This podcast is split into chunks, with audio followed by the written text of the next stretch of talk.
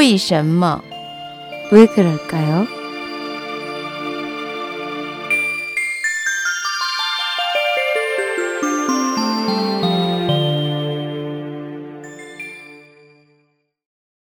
왜 그럴까요?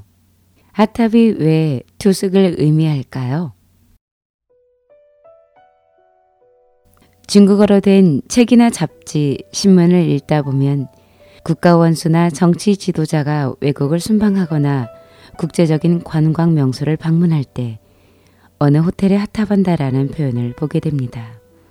현대뿐만 아니라 고서에도 이런 기록이 있습니다. 당나라 때의 시인 유장경의 송가 삼부규라는 시에도 하탑이 등장하고 삼국연의에서도 그대가 마음 편히 쉬게 하고자 오늘 저녁에는 초가집에서 하탑하겠습니다 라는 대목이 나옵니다. 중국인은 투숙이나 숙박을 왜 하탑이라고 했을까요? 하탑이란 단어를 풀이해보면 하는 머물다, 투숙한다는 뜻이고 탑이란 폭이 좁고 긴 의자를 말합니다. 직역하면 의자를 내린다는 뜻입니다. 의자를 내리는 것이 왜 사람이 숙박한다는 뜻으로 변했는지 알아보겠습니다. 후한서 진번전에는 다음과 같은 이야기가 나옵니다. 동한 말기의 대신이었던 진번은 사람됨이 단정하고 준엄했습니다. 한나라 때는 아직 과거 제도가 형성되기 전이라 효렴을 천거하는 방식으로 인재를 선발했습니다. 지방관들이 부모에게 효성스럽고 청렴하며 단정한 인물을 조정에 청거하면 조정에서 이들을 불러 관리가 되게 했습니다. 진번은 이십 대에 효렴으로 천거돼 벼슬길에 올랐으나 오래지 않아 모친이 병으로 세상을 떠나자 관직을 버리고 귀향해 상을 치렀습니다. 후에 다시 불려와 나간 태수로 임명됐습니다. 당시 나간 군에는 보기 드문 뛰어난 인재인 주구라는 선비가 있었습니다. 여러 태수가 앞다퉈 그를 발탁하려 했지만 모두 거절당했습니다. 하지만 진번만은 그를 불러올 수 있었습니다. 진번은 주구에 대한 존경을 표시하기 위해 그의 이름을 부르는 대신 자를 불렀습니다.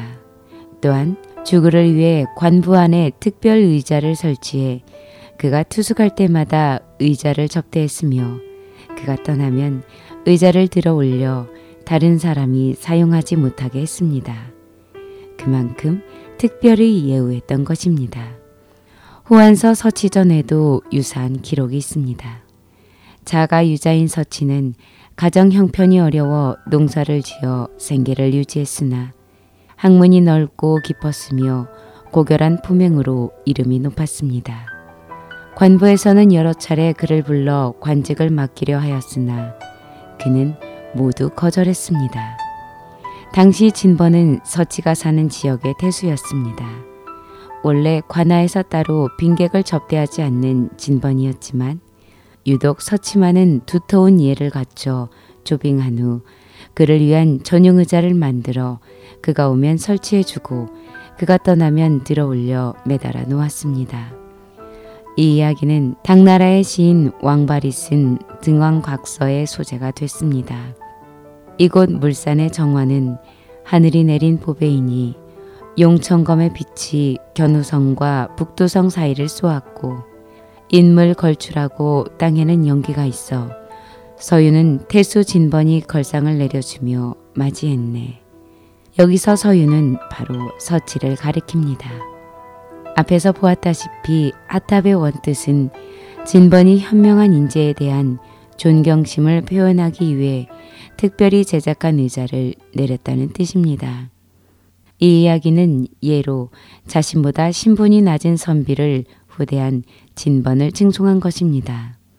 이 두 가지 전고는 간단히 진번 하탑 또는 진번탑으로 불렸고 현명한 인재를 존중해 빈객의 예로 대우하는 것을 가리켰습니다. 점차 하탑이란 용어가 널리 쓰이면서 지금은 일반적인 투숙과 숙박의 의미로 쓰고 있습니다.